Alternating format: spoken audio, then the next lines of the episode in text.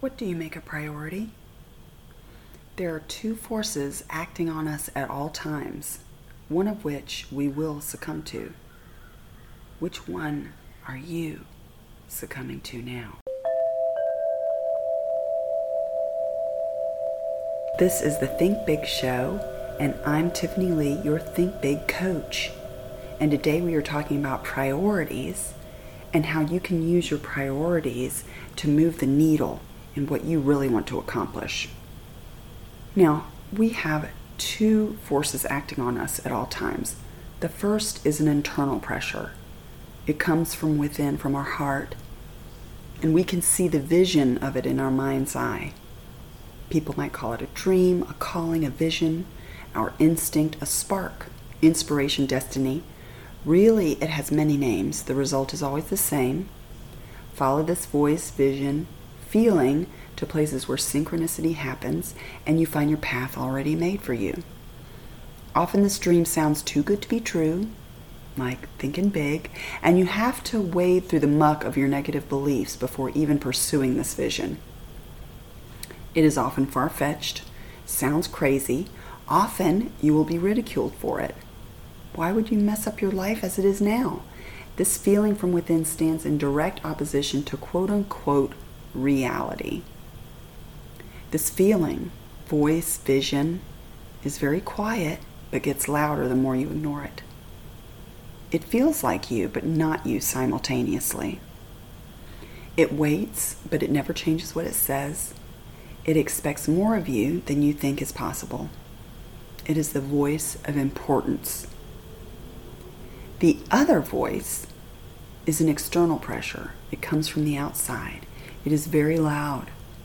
It is everyone's voice vying for your attention.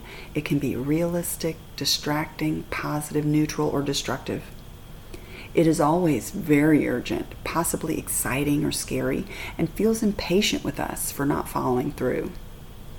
Oftentimes, this external pressure feels propped up by the world and reality.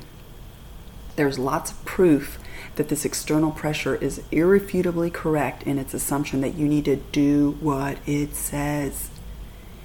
It's not always right. In fact, oftentimes you do what this pressure pushes you towards and it leaves you unfulfilled. It is never happy and you can never do enough to please it. And it will always want more from you and there will always be the same urgency for different reasons tomorrow. This pressure is urgent. Which is your priority? The external urgency or the internal important. I haven't often flown in the face of the urgent. Family members can get quite angry with me because I just don't see the ur- urgency of external pressure. My race has always been internal. I see the vision clearly. I've had my share of starving artist trouble, but one thing I have never lacked for is fulfillment. I always thought that loving what you do is prosperity in and of itself, and this belief is stronger after many years of watching everyone take the safe route that feeds the urgent external forces while negating the internal important. The funny, bad thing is that one who pursues quieting the outside urgent voice never does quiet it. Inevitably, it just runs your life if you let it. Then a lifetime lacking in inspiration where health was traded for wealth only for wealth to be traded back for health makes the whole process ludicrously useless, in my opinion. Why not just pursue the internal important thing? But it's hard. I will concede this. How do you know which way to go? I've learned that the er, internal action knows the way. The instinct likes the path in action. Living with intention is so much more fulfilling than drifting listlessly through life. And this is how you do it you get the feeling of the dream in its entirety. From this feeling, you structure daily habits that will get you there. Is it a shot in the dark? Yes, perhaps. But you make adjustments as you go, always from the feeling of having achieved your vision. The daily vision makes monthly, weekly, yearly milestones that take you into a dreamland where anything is possible, balancing daily and life vision.